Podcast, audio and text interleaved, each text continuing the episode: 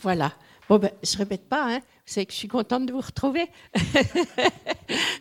voilà. Ce que Dieu a mis sur mon cœur, c'est euh, vous avez été élus ce matin. J'ai préparé ça et, euh, et, je me disais, bon, ça, on le sait qu'on a été élus. Hein. c'est une des, des, premières choses qu'on entend quand on est converti. Mais alors, on va aller, on va aller ensemble. Attends, je vais mettre en.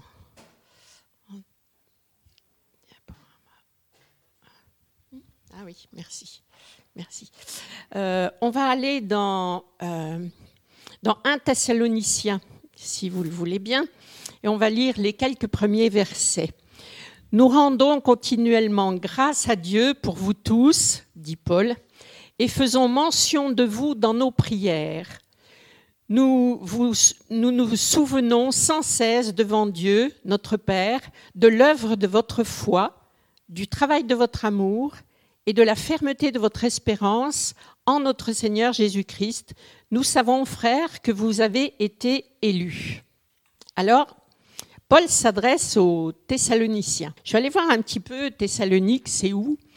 Et puis, euh, j'ai vu que Thessalonique, c'est une ville portuaire qui était très prospère. Et c'est aussi une ville qui était stratégique parce qu'elle était placée sur, euh, euh, sur des endroits stratégiques pour les routes maritimes et, les routes terrestres. Alors pourquoi j'ai cherché ça? C'est parce que j'ai vu que dans Acte 17, euh, et le verset 1 à, à 10, j'ai vu que les Thessaloniciens étaient pas faciles à convertir, mais vraiment pas faciles à convertir. Et euh, Paul, quand il est arrivé à Thessalonique, il s'est adressé aux, Juifs, il est allé dans la synagogue et s'attendait à être bien reçu entre personnes qui connaissent bien la parole, mais ce n'est pas du tout ce qui s'est passé. Alors quand on regarde pourquoi, on se dit mais quel était donc ce, contexte qui fait que Paul s'est fait tabasser au lieu de se faire accueillir? Et puis euh, pourquoi l'Église de Thessalonique après a fait un tellement bon boulot euh, Parce qu'ils ont fait un excellent travail?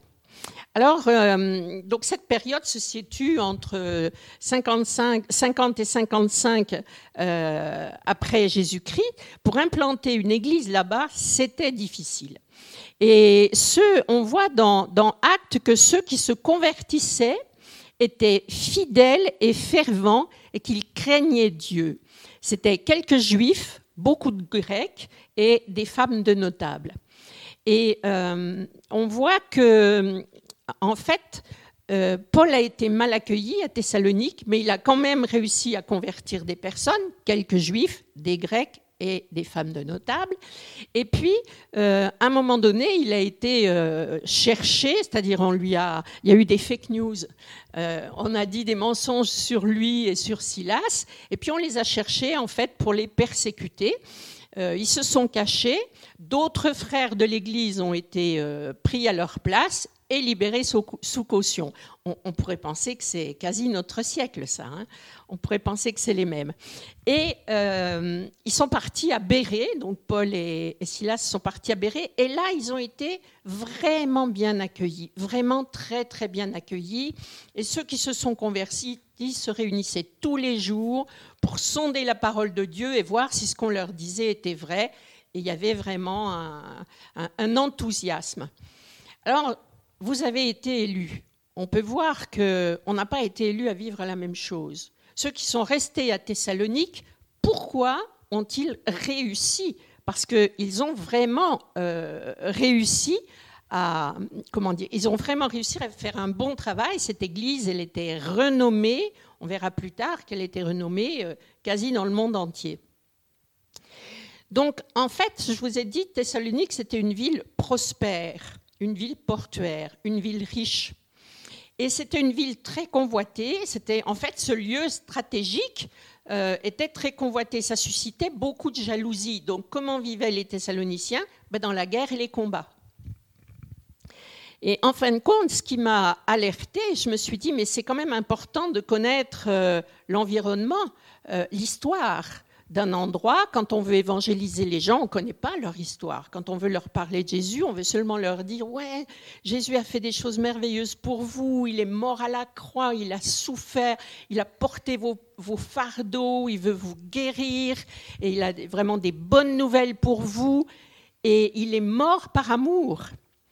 Mais en fait, quand Paul a porté ce message-là, à peu près celui-là, puisqu'il portait le message de la croix et de la résurrection, donc il portait le message pourquoi Jésus est mort, et puis euh, à quoi ça sert sa résurrection et comment ça représente pour nous une espérance, ben, en fait, quand il portait ce message d'amour à Thessalonique, il ne pouvait pas le comprendre. Pourquoi? Parce qu'ils vivaient dans les combats, ils vivaient dans les conflits permanents. Ils avaient une histoire de conflits, vraiment une histoire longue de conflits.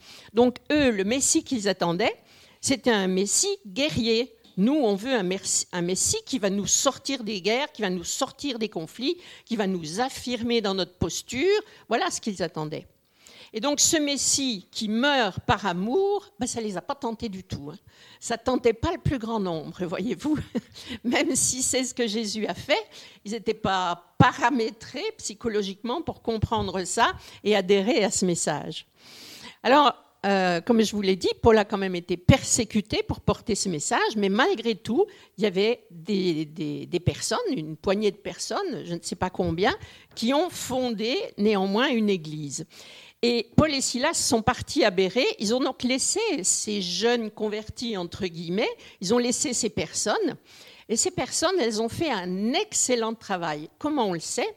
Eh bien, plus tard, on voit euh, au verset 5 que Paul dit, euh, il leur écrit, donc, il pensait pouvoir revenir plus vite. En fait, il n'a pas, euh, pas pu euh, revenir aussi vite qu'il le pensait. Donc, il dit,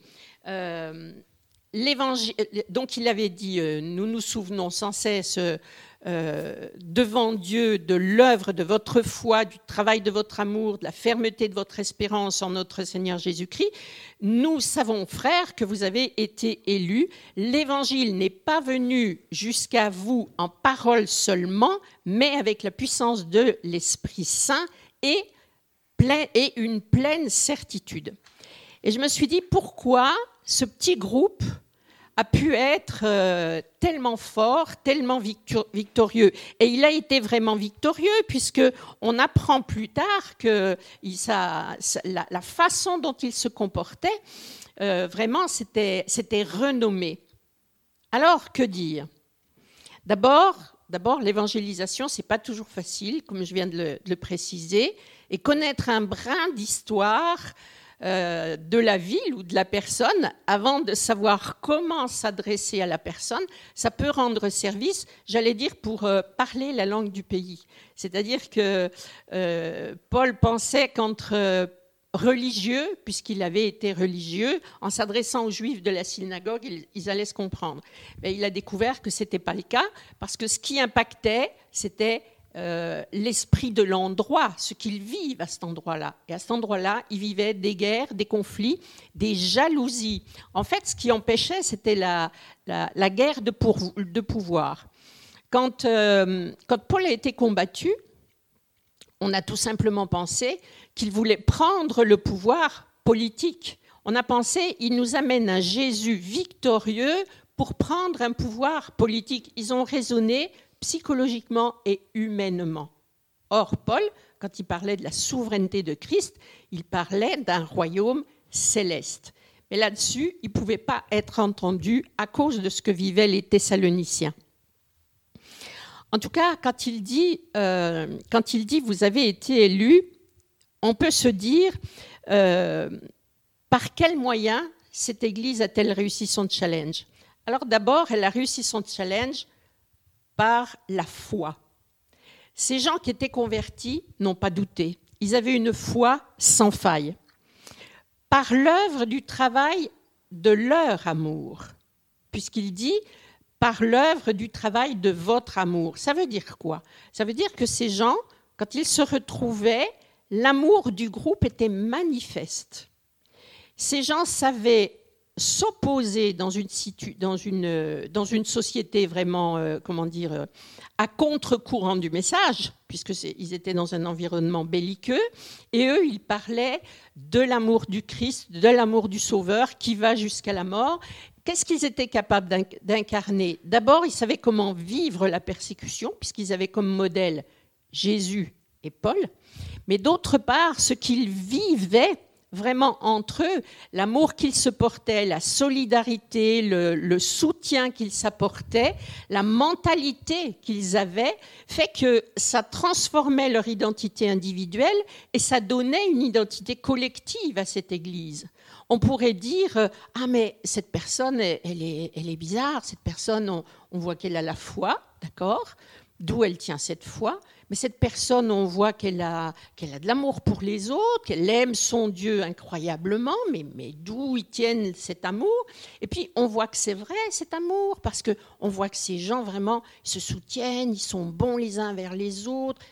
Ce que je suis en train de vous dire, c'est que la façon que cette Église avait d'évangéliser, ce qui nous est dit, c'est pas avec des mots. Ça ne veut pas dire qu'ils ne prononçaient pas les mots. Mais ça veut dire que ce que vivait cette Église, c'est ce qui impactait en fait les Thessaloniciens le plus fort.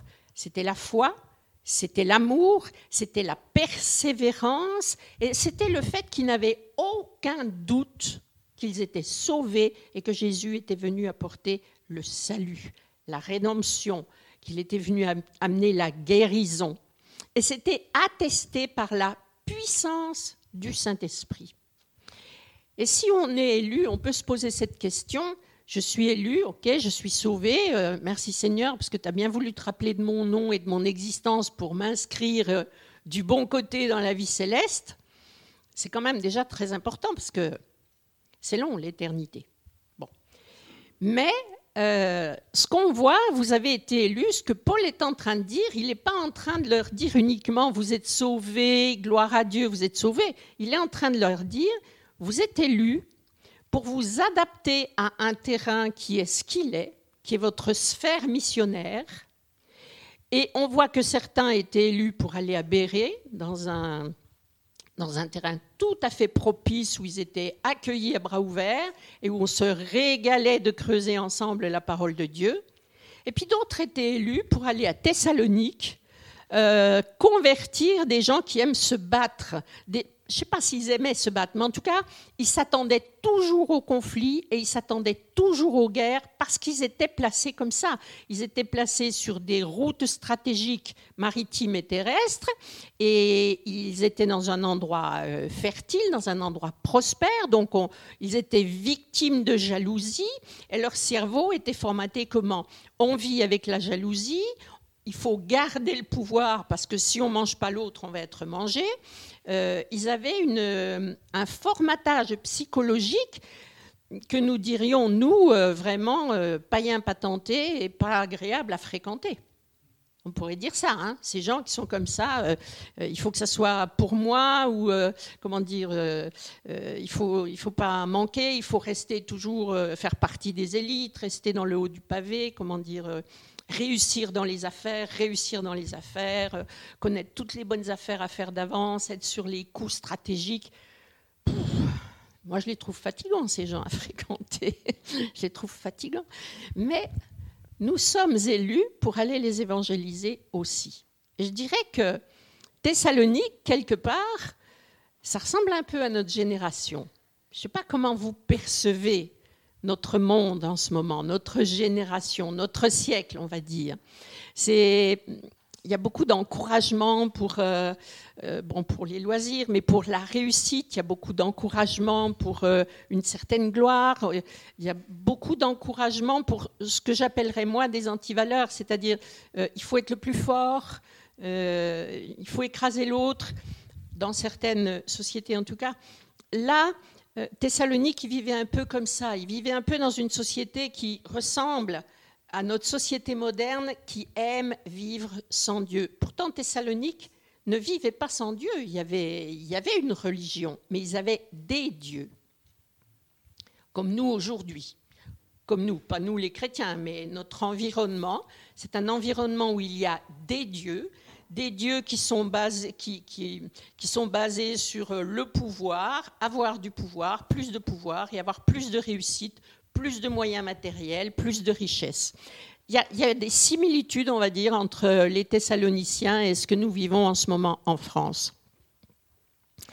Et en fait, euh, ce qui est, nous sommes élus, euh, j'allais dire, nous sommes élus pour entrer dans notre pleine identité en Christ. Parce que comment ça se fait qu'il y a des Thessaloniciens qui se sont laissés convaincre par Paul?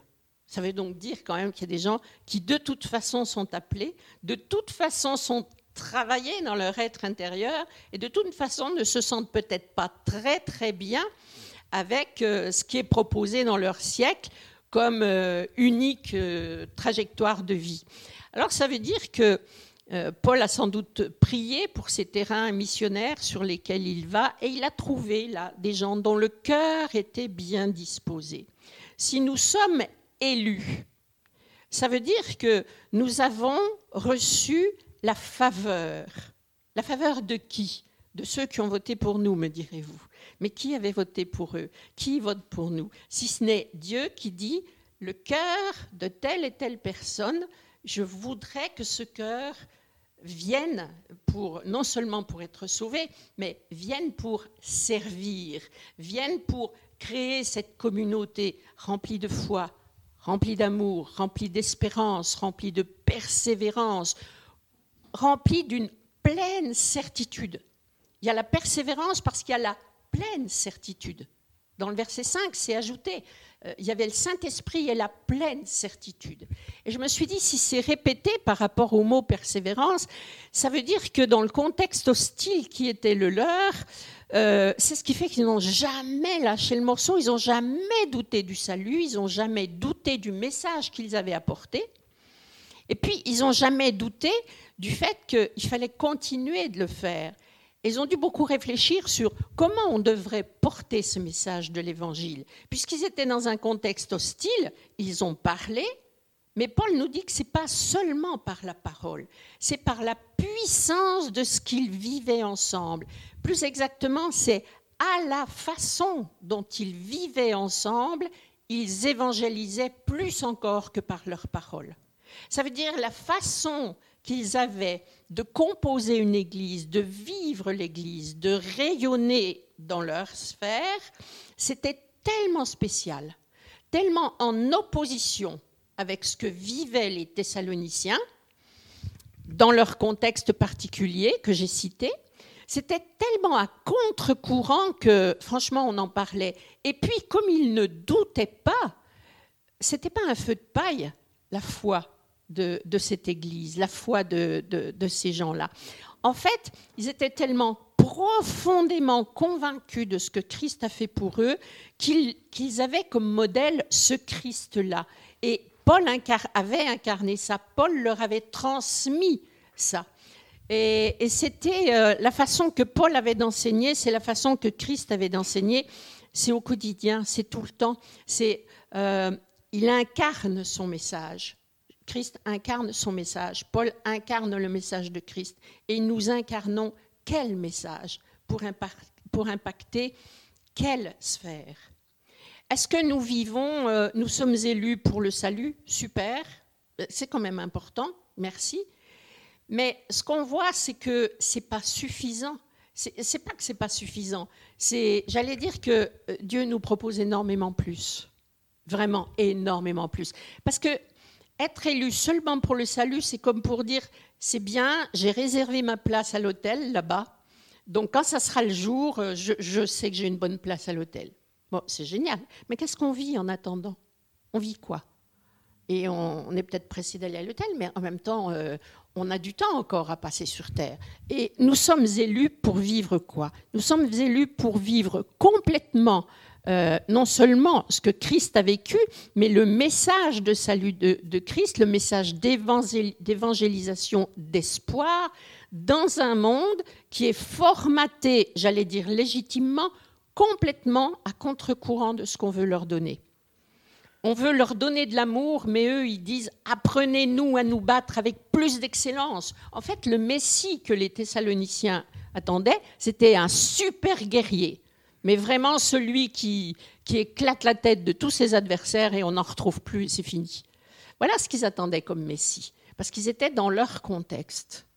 Et nous, en fait, on arrive avec la douceur de Christ, avec l'amour profond de Christ. J'espère qu'on arrive avec ça. Et c'est ce contraste qui fait que ça interpelle. C'est ce qu'ils ont fait, les Thessaloniciens. Ça a interpellé, ça a vraiment bousculé Alors ce message rencontrait beaucoup de, beaucoup de jalousie parce que parce qu'évidemment euh, cette jalousie c'était euh, il veut prendre le pouvoir. Cette Église elle veut contester le pouvoir politique en place parce qu'il parle d'un souverain. Il parle de quelqu'un qui apporte le salut. Il parle d'un souverain Christ souverain. Donc c'était ça qui les qui les bousculait euh, et en fait on ils ne comprenaient pas qu'on était, que, Paul et, l'Église n'étaient pas sur le même euh, registre. Je crois que parfois nous devrions nous poser cette question quand nous voudrions véhiculer la pensée de Dieu, quand nous voudrions parler à ceux qui ne connaissent pas Dieu, mais que Dieu nous montre, ou en tout cas qui ont tellement besoin de rencontrer Dieu. Il me semble que nous devrions nous poser cette question. Seigneur, euh, c'est quoi leur formatage? Ils sont programmés comment? Spécifiquement ceux-ci sont programmés comment? Pour qu'on puisse les aborder peut-être avec euh, une, meilleure alliance euh, et pour pas recevoir tout de suite du rejet euh, comme si on était en fait des gens dangereux pour eux. C'est étrange, on est dangereux avec l'amour. C'est quand même étonnant. Hein plus on aime et plus on est dangereux. Bah, remarquez, le diable a raison que dire? Euh, Voilà, donc c'est par leur foi. Et la parole nous dit leur foi, le travail de leur amour, l'œuvre du travail de leur amour. Ça veut dire quoi? Ça veut dire que bien qu'on soit rempli du Saint-Esprit, euh, on a notre part de responsabilité. La foi, c'est un cadeau, mais c'est un cadeau qui vit, qui végète ou qui s'éteint. La foi, c'est vivant. Qu'est-ce qu'on en fait? Quand est-ce qu'on exerce notre foi? Quand est-ce qu'on cultive, qu'on arrose, qu'on ose qu'on ose parler, qu'on ose faire, poser des actes de foi, qu'on ose bouger nos limites, qu'on ose aller voir euh, sur des territoires moins connus euh, ce que serait la, la, pensée de Dieu? Là, on voit que c'est par l'œuvre de leur foi. Ça veut dire qu'ils se sont pris en main, ils avaient des projets, ils ont été de l'avant, ils ont mis leur foi en action parce qu'ils avaient la certitude. Et ils étaient remplis du Saint-Esprit. Par leur amour, ça aussi c'est un travail, c'est dit comme ça, c'est par l'œuvre du travail de leur amour, dit Paul. Ça veut dire que la façon dont on s'aime, euh, c'est un cadeau et en même temps c'est un gros travail d'aimer. L'amour, c'est une décision et décider d'aimer les personnes qu'on n'a pas choisies, mais décider d'aimer les personnes qui, sont, qui font partie d'un groupe, parce qu'on appartient à ce groupe, c'est un vrai travail. Décider avec cet amour de porter du fruit, c'est être capable de gérer toutes nos petites émotions, nos négatives attitudes, nos pensées euh, frustrées. Euh, euh, il m'a pas dit bonjour, elle m'a marché sur les pieds, euh, elle a oublié de venir boire le café mardi alors qu'elle me l'avait promis, et je ne sais pas quoi d'autre, de super important pour les relations, mais voilà. Est-ce qu'on a des objectifs? Est-ce qu'on a une vision de ce qu'on veut faire ensemble à la façon dont nous gérons nos relations? Est-ce que nos relations, c'est juste euh, c'est bien, on se connaît parce qu'on va dans le même endroit et qu'on a le même pasteur et qu'on est dans la même salle et qu'on appartient au même réseau. C'est une première base, mais ce n'est pas avec ça qu'on va évangéliser quoi que ce soit ni qui que ce soit. Eux, ils ont, ils ont évangélisé par le travail de leur amour, c'est-à-dire la façon dont ils ont décidé de se comporter les uns avec les autres, la façon dont ils ont décidé de vivre l'Église, ça a choqué les Thessaloniciens, et ça a choqué dans le bon sens, et cette réputation, elle s'est exportée. Puis on verra tout à l'heure qu'elle s'est exportée loin. Et c'est quand même extraordinaire, parce qu'aujourd'hui, on dirait, oui, bon, euh, il se comporte bien, c'est facile pour nous, hein, euh, on prend une photo, on fait un petit film, et, trois secondes après, ça a traversé la Terre. Ce n'est pas le cas hein, du temps de Paul. C'est pas le cas. Il n'y avait pas les téléphones, il n'y avait pas Internet, il n'y avait pas euh, toutes les ondes qui portaient les messages, hein, ou alors euh, les signaux de fumée, je sais pas, mais c'était, euh, ça se portait à, la vitesse du pas humain et à la vitesse des courriers. Donc, quand on pense qu'ils avaient cette, une réputation gigantesque, ça veut dire que le contraste que leur amour représentait, c'était quelque chose de puissant. Et que ça soit puissant en Macédoine. C'est normal puisque Thessalonique se trouvait là et ça faisait un contraste dans cette ville qui était une ville de combat. Mais ça s'est exporté partout et toutes les régions n'étaient pas des régions de combat et de conflit. Ça veut dire que la façon dont ils s'aimaient, c'était quand même euh, étudié, précis, décidé et puis euh, coopté. Alors, euh, par la fermeté de leur espérance en leur Seigneur Jésus-Christ, parce qu'ils sont élus. C'est important ça. On a été élus pour quoi faire? Pour vivre ensemble l'amour de Dieu sur terre comme si on était déjà là-haut. Or, nous sommes dans un contexte hostile. À partir du moment où il y a eu euh, le péché, on est dans un contexte hostile par définition. Donc l'œuvre de la foi et les, trois outils en fait qui donnent à cette communauté une identité tellement forte et tellement spéciale que ça s'exporte dans la réputation, eh bien, c'est l'œuvre de la foi, le travail de l'amour, la fermeté dans l'espérance, et c'est ça qui leur donne une identité attractive. Parce que quand vous pensez que euh, les Thessaloniciens vivaient dans les combats et, et, dans les guerres, ils devaient se dire, mais qu'est-ce qu'ils ont ceux-là à s'aimer comme ça? Mais qu'est-ce qu'ils ont à louer un Dieu magnifique? Mais qu'est-ce qu'ils ont à être heureux? Mais comment ils font? Nous, on est obligés de surveiller, euh, de voir si on ne va pas nous, nous, nous envoyer, j'allais dire un sous-marin, il n'y en avait sans doute pas, mais euh, nous envoyer, euh, comment dire, des, des agressions cachées pour prendre ceci, voler cela. Et comment ils font cela pour vivre comme ça? Pourquoi ils sont tellement sûrs d'être en sécurité? Pourquoi ils sont tellement sûrs de, qui ils sont et de ce qu'ils vivent, au point qu'ils sont en paix. Comment ils font pour être en paix? Nous, on vit dans le conflit, on vit dans les guerres, on est obligé de se défendre, on n'a pas choisi ça, ou on aime ça, ça dépend des personnes. Et puis, comment ils font cela? Comment ils font? Voyez-vous, c'est ça qui s'est exporté. C'est ce questionnement de se dire, mais ils sont bizarres ces gens. En plus, ils sont nombreux. En plus, ce groupe, il grossit. Ça veut dire que c'est réel. Ça s'éteint pas. Comment ça marche cette histoire? Il y avait des curieux, sans doute, qui venaient à l'église et qui disaient, mais pourquoi vous vivez comme ça? Comment ça se passe? Pourquoi vous êtes profondément paisible, profondément joyeux? Pourquoi vous êtes sûr, sûr d'être sauvé, sûr d'être guéri? Mais c'est qui ce Dieu qui, qui vous soutient? Moi, j'en connais plein des dieux, mais je n'ai pas trouvé celui-là. Voyez-vous, ça marchait comme ça, l'évangélisation. C'est amener par notre attitude, euh, amener la population à se poser des questions au sujet de ce que nous vivons, et c'est seulement après que la parole va porter du fruit. Seulement après, on va pouvoir dire, ben oui, j'ai rencontré mon Sauveur, j'ai rencontré celui qui me donne la ferme assurance. Et voilà ce qui s'est passé. Il a souffert pour moi. Et voilà pourquoi il a souffert et il est ressuscité. Et voilà sa souveraineté, il la tient de là. Plus personne maintenant ne peut me ravir de ses mains. Donc ce qu'il dit écrase ce que les autres dieux disent. Voilà pourquoi nous sommes comme ça.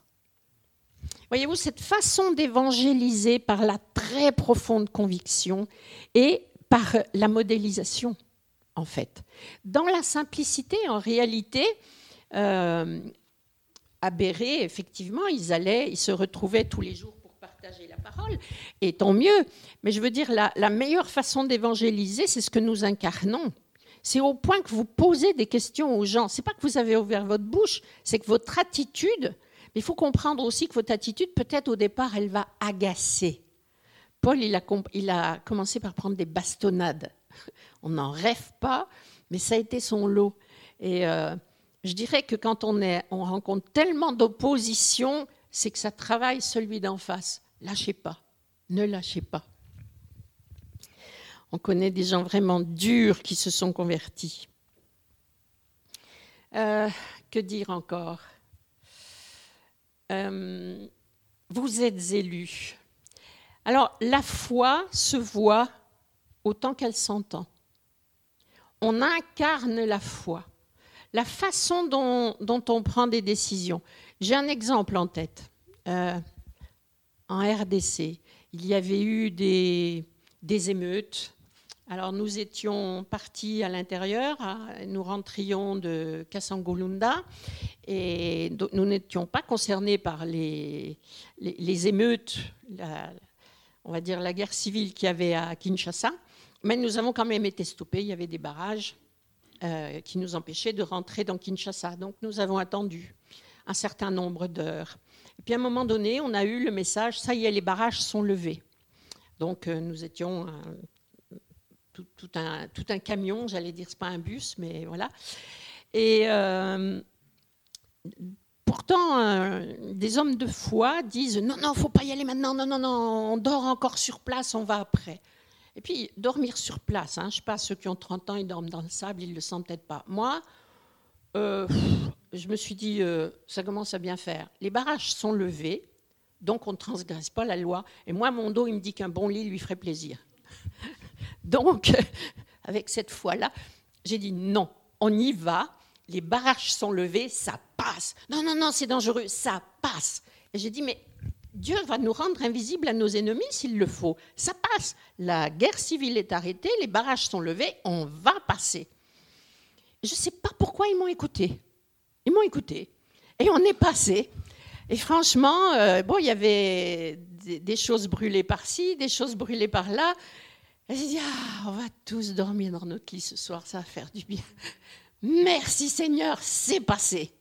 Je crois que c'est ça la foi, euh, la foi dont on parle là. C'est cette foi qui dit, oui, il y a de l'opposition, oui, c'est pas facile, oui, euh, oui, on pourrait penser autrement et faire autrement, mais non, ça va passer quand même, ça va y aller. C'est pas, c'est pas de l'arrogance, c'est pas comment dire. Euh, on le sent, on sent, on dit mon acte de foi se place ici et ça va marcher parce que ma foi est là et il n'y a aucune raison pour que mon Dieu ne me soutienne pas dans cet acte de foi. Et c'est ce qui se passe. C'est cette foi qui mène un combat et qui repousse l'ennemi dans ses limites. Et comme je l'ai dit tout à l'heure, on n'a pas transgressé la loi, on n'a pas fracturé les barrages. On a attendu que les barrages se lèvent, mais après ça passe. Évidemment, les Africains, eux, ils se disent oui, on connaît l'Afrique. J'ai dit, ben, moi je connais l'Afrique aussi, mais si Dieu dit ça passe, ça passe. Africain ou pas, ça va passer. Moi je sais que ce soir je dors dans mon lit. Et c'est ce qui s'est passé. Voilà. La foi se voit et elle s'entend. La foi, c'est un acte conquérant. C'est la posture que nous prenons dans des situations d'actualité, dans, dans, ce que nous vivons. Et puis, l'amour, ça réchauffe le cœur. Cet amour qu'ils vivaient entre eux, euh, ça transforme les situations critiques. Dans cet environnement belliqueux que vivaient euh, les Thessaloniciens, il y avait cette espèce de groupe de chrétiens qui grossissait là et qui avaient non seulement la foi, mais énormément d'amour pour Dieu, énormément d'amour les uns pour les autres, et ça ne pliait pas et ça ne changeait pas. Et ça leur permettait de donner fin aux autres.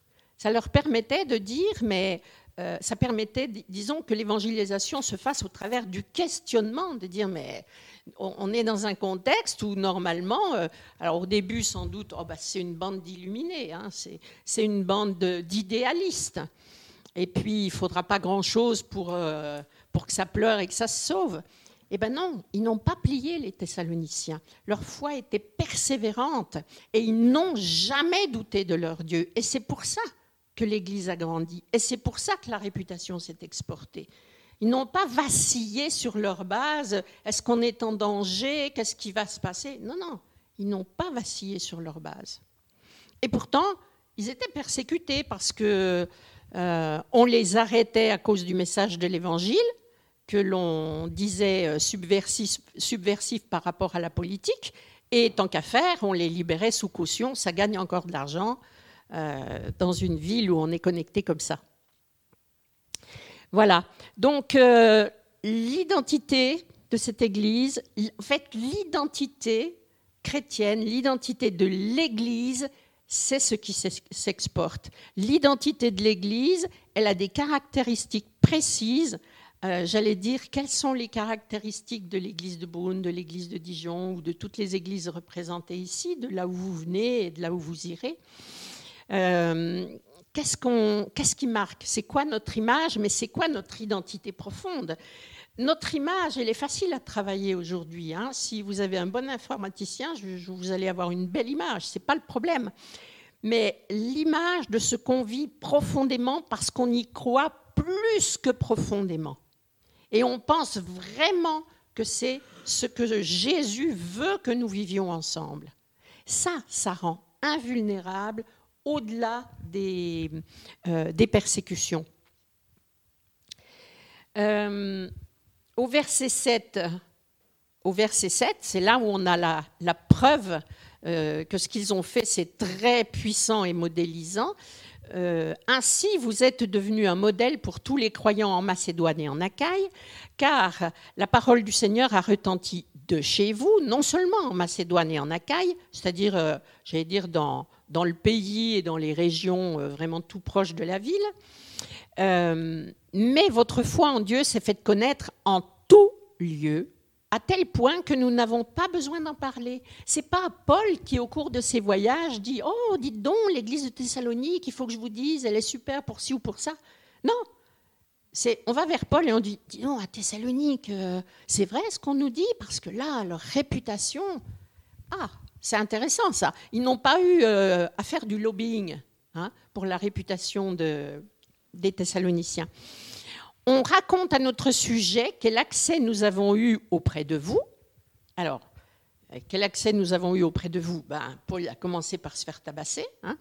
et comment vous vous êtes converti à Dieu? Ça, c'est complètement miraculeux.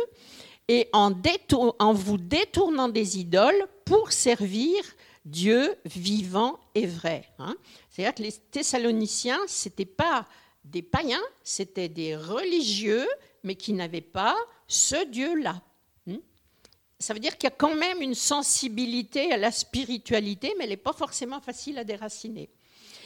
Et pour attendre des cieux son Fils, qu'il a ressuscité d'entre les morts, Jésus, qui nous les livre de la colère à venir. Bien. Alors, moi, ce que je retiens, c'est connaître en tout lieu. J'ai pris la, une carte des voyages de Paul, parce que, comme je vous l'ai dit, il n'y avait pas euh, il n'y avait pas Internet, il n'y avait pas le téléphone, il n'y avait pas WhatsApp, il n'y avait pas Google, etc., etc. Donc, ce que Paul dit est vrai, donc c'était vrai où? Eh bien, tous les voyages de Paul, hein, euh, ça allait vraiment, ça passait par l'Asie, euh, ça allait à Jérusalem, ça revenait en Europe. c'était, quand même quelque chose. Hein. vous voyez les, je ne sais pas si vous voyez bien les quatre couleurs.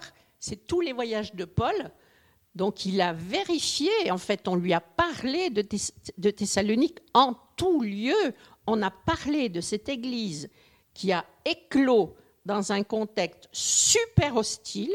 On allait dire Thessalonique, c'est Mammon. Il y a Mammon là-bas parce que c'est le dieu de l'argent, hein, parce que c'est prospère et tout le monde convoite cet endroit. Eh bien, dans cet endroit-là, qui est dur comme de la pierre, une église s'est implantée avec des racines tellement profonde dans le cœur de Christ que personne n'a pu la déraciner et que cette Église, elle a rayonné, j'allais dire pratiquement dans le monde entier, en tout cas, elle a rayonné euh, vraiment dans énormément, énormément d'endroits à la façon dont ils ont su gérer leurs relations entre chrétiens et à la façon dont ils ont su gérer leurs relations avec les païens ou avec les non-convertis. Ils ne se sont pas laissés euh, euh, détourner parce qu'ils étaient persécutés ou, quand il fallait payer des cautions pour sortir de prison.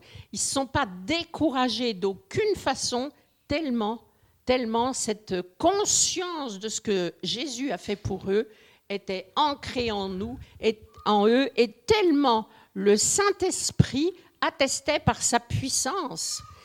Alors nous sommes élus pourquoi eh bien, j'allais dire, euh, essayez donc de faire ça si vous n'êtes pas élu de Dieu. Vous allez dans un contexte, je vais, je vais prendre euh, un exemple, essayez d'aller évangéliser en Irak, au Liban ou ailleurs, alors que vous n'êtes pas appelé de Dieu, euh, de Dieu pour faire ça. Vous êtes juste croyant et puis vous dites, moi, je vais aller évangéliser. Je pense que vous allez prendre quelques souffrances dans les voiles. nous sommes élus, ça veut dire quoi? Ça veut dire que Dieu nous a placés dans un territoire. Nous avons une sphère et par rapport à cette sphère, nous pouvons rayonner. et nous sommes équipés pour rayonner. Les Thessaloniciens ont été équipés d'un amour incroyable pour rayonner dans un monde privé d'amour et, parasité par la guerre, plus que parasité, euh, verminé, je ne sais pas si ça existe, voilà, par la guerre et les conflits. Et là où il y avait la guerre et les conflits, le Seigneur a mis particulièrement une dose d'amour qui a révolutionné non seulement l'endroit, mais qui s'est exporté. Alors nous sommes élus pour briller.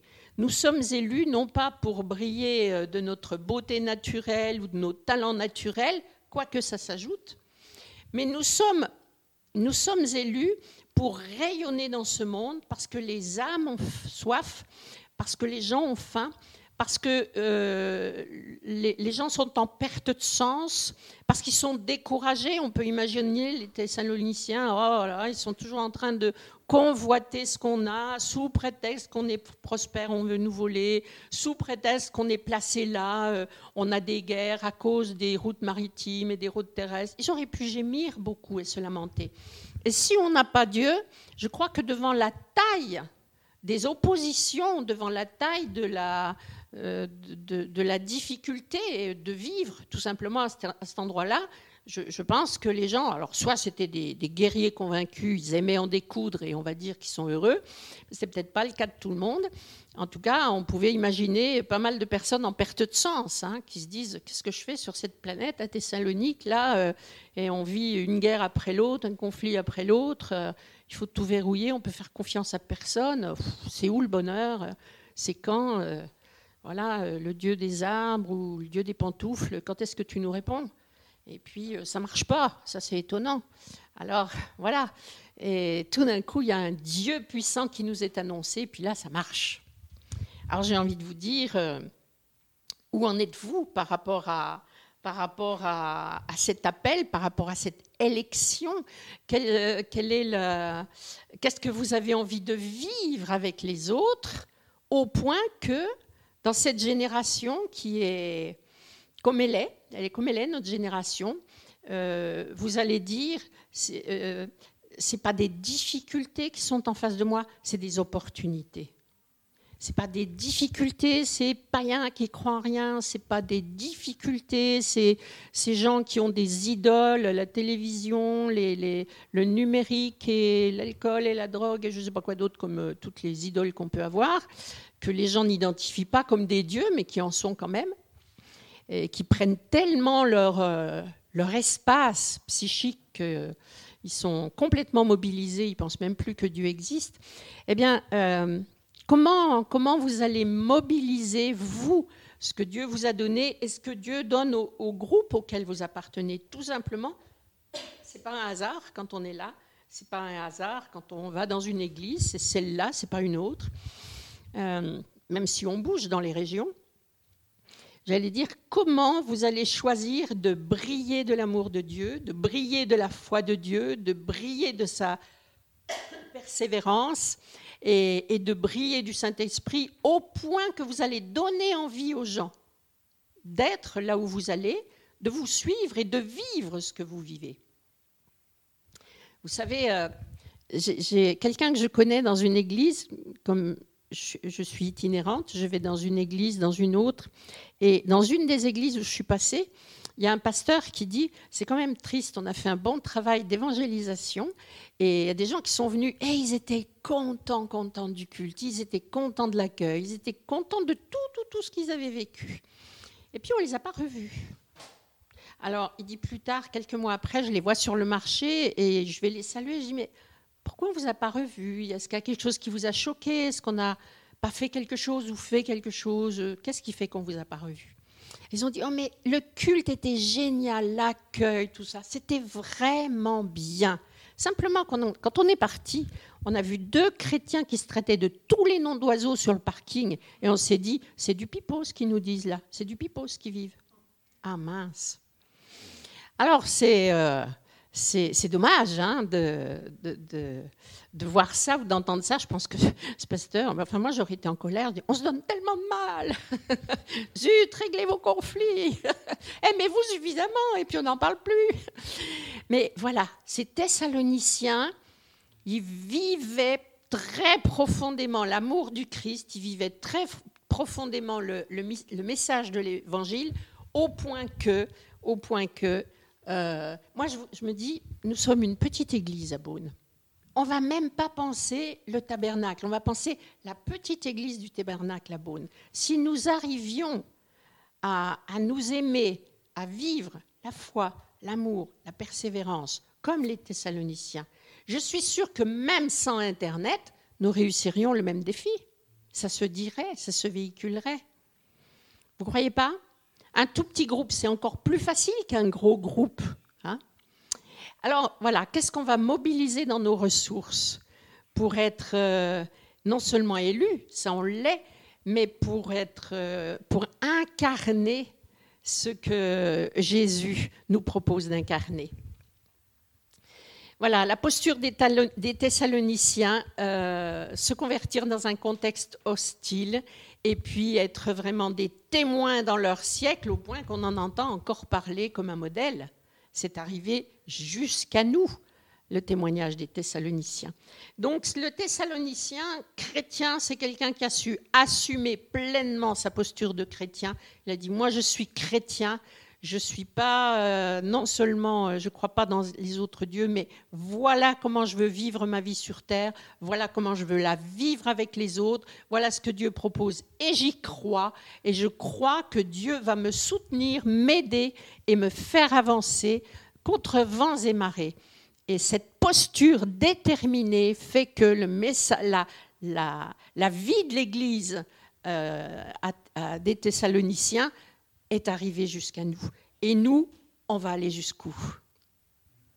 Voilà. On va prier.